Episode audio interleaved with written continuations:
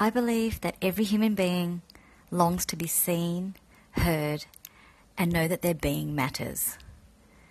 Every human being wants to know that they are worthy of love and that they are enough and that their love is enough. I believe that every soul wants to express love and receive love, and it is in this expression that makes us feel alive. Welcome to What Would Love Do? A podcast on exploring love, life, and spirituality. Conversations on discovering what comes between our ego and our truest self. My name is Yumi Nguyen, and I'm your host. This is episode two Allow Love In. So, the hardest thing for most human beings is knowing that they are worthy of love. If I was to ask you right now, do you believe you are lovable? Are you deserving of love? There will be more people that think that they are not lovable and deserving of love than those that do. As a very young child, we know how to ask for what we need and we are ready to be loved up. We will take all the cuddles we can get. We show affection. We wear our heart on our sleeves. We are willing to be vulnerable to those that love us. And as a young child, we believe we are lovable and deserving of love because we know that we are love. Now, as the years accumulate and we get older, there is this tendency to move away from who we really are, which is love. We move away from love and we move towards fear we move away from the essence which lights us up and that we are born with. Somehow we buy into this belief that we are unworthy, undeserving, and we become scared to allow others to see us for who we are. Vulnerability is seen as a weakness. There is this armor around us there are walls between us and another human being. And yet, ironically, there is nothing, absolutely nothing, that we want more in this world than to express and show love to another. You know, when you're quiet and you ask yourself, what would light you up? And you just, I believe that at the core of any human being, we just want to show love we know that true joy and bliss lives in the moments when we love, when we show love and we are loving. And we long to allow love from another to pierce our heart and our being and allow ourselves to be showered and bathed in another's love. But how often does this actually happen? So, if this is what we want to express, which is love, and what we want to feel, like what stops us? We, and I, I believe this is what stops us. We buy into the thought that I am unworthy of love. Now, this thought is reinforced through, reinforced through seeking validation and approval from those around us or external circumstances which we may or may not receive. And therefore, we're basing it on something that is external to us. We're judging whether we are worthy of love or not from something outside of us. However, the only way we can discover love is going within ourselves. Because love comes from within. Now, there's something that I want to share with you and explore, which is called the love blueprint. So, I'm going to use an analogy. Within each of our bodies, there's a metabolic blueprint. What does this mean? So I want you to imagine the weight that you are now. Now, or like, you know, for some people, when they lose a lot of weight, they can stay in it for a little while, but predictably, now I'm not saying for everyone, predictably, they will then gain that weight back again within a year or two or even less time. Because your body remembers a or accepts only a certain weight that it's comfortable with. It's like a memory. within your body. So it's called a, a blueprint. Like your, your body has a weight blueprint. So no matter how much weight you lose, or say for example, someone people want to gain weight, you either you'll go back to what your body remembers as norm. That goes for wealth and abundance as well as love.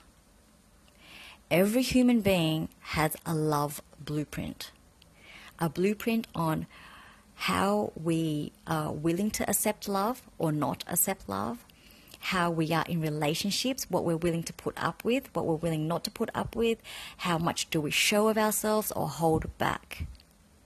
And this blueprint is something that we've learnt as a young child based on our external circumstances. Now, if you were blessed enough to have really loving parents and parents who are attuned to who you are and could see you for who you are as a human spirit and a soul, your love blueprint is pretty awesome. However, you know, the sad part is for most of us, our love blueprint comes from an environment where, you know, our parents have unresolved issues within themselves.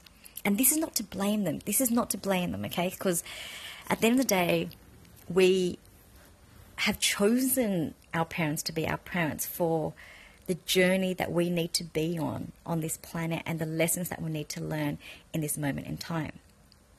And what our parents inherited was the feeling of lack or or um, disapproval from whatever happened to their parents and so forth and so forth and so forth.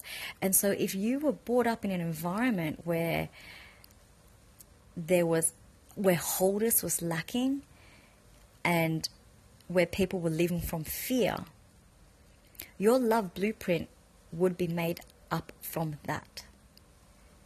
That's not to say you can't rewire and transform. Okay, it's just to be able to acknowledge what your love blueprint is. So, for those of us that have a love blueprint that we see ourselves as unlovable or unworthy, this robs us of the joy and the magic of living from a space of love.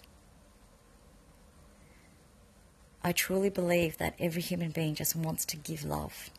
Every human being. It's what we were born with. And every human being wants to experience love, to know that we are totally lovable, to be seen, heard, and know that we matter. So, if our love blueprint doesn't allow us to let love in, where do we go to from here? How do we create a new blueprint? It starts with wholeness. it starts with a journey into wholeness and discovering our own wholeness. It starts knowing it's knowing that you are not your circumstances and you are not your past. You are not your wrongdoings. You are not your heartbreak. You are not the things that have happened to you. To allow love in starts with you loving the person that is in the mirror. What, what is it that makes you think that you are not enough? What is it that you're craving? What is there, the thought or the belief that you have made up to think that you are not enough and unworthy? What makes you think that you are unworthy? What has happened for you to go, that is evidence on why I'm unworthy and not enough? And what are you afraid of if someone was to love you? What is it that you're scared that other people will find out about you? That if they find out, they could never love you? And where have you judged yourself? what moments in your life or what has happened in your life where you have judged that. These are all spaces where we are living from fear and therefore blocking love. And in if we are truly committed to understanding what is between us and the willingness or the desire to express love and allow love in, get interested in the barriers or the reasons and the judgments that we've created and used as evidence on why we are not enough, on why we don't matter or don't matter, why we are unworthy and why we are undeserving. I think it's also important to acknowledge whether we are actually allowing love in. Like, have a look.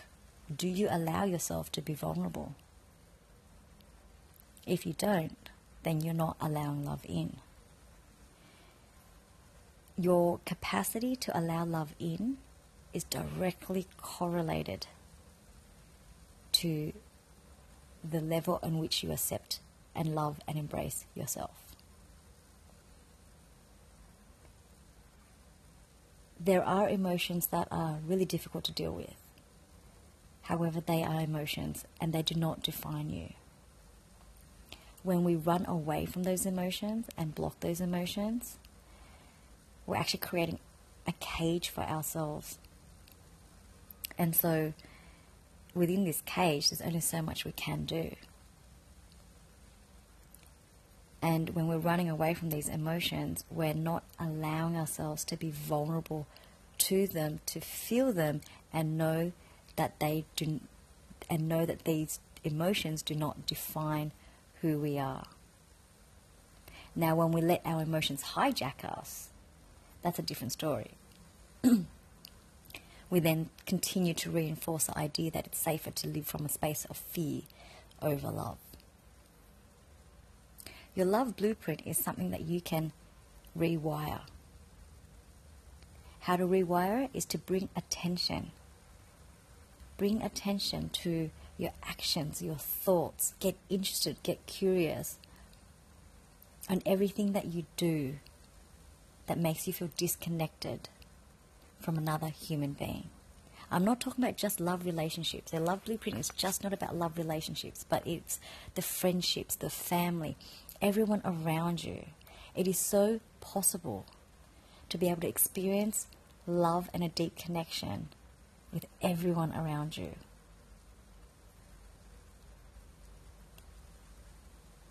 To do this, you know, you, you experience honor and reverence for what it is to be a human being you're tapping into that well of empathy for other human beings. And to allow love in is one of the biggest joys and the biggest gift that you can give yourself and the world. Because when you allow love in, you then know how to express that love into the world. And what a more glorious and beautiful way to live. Thank you for joining me on this episode.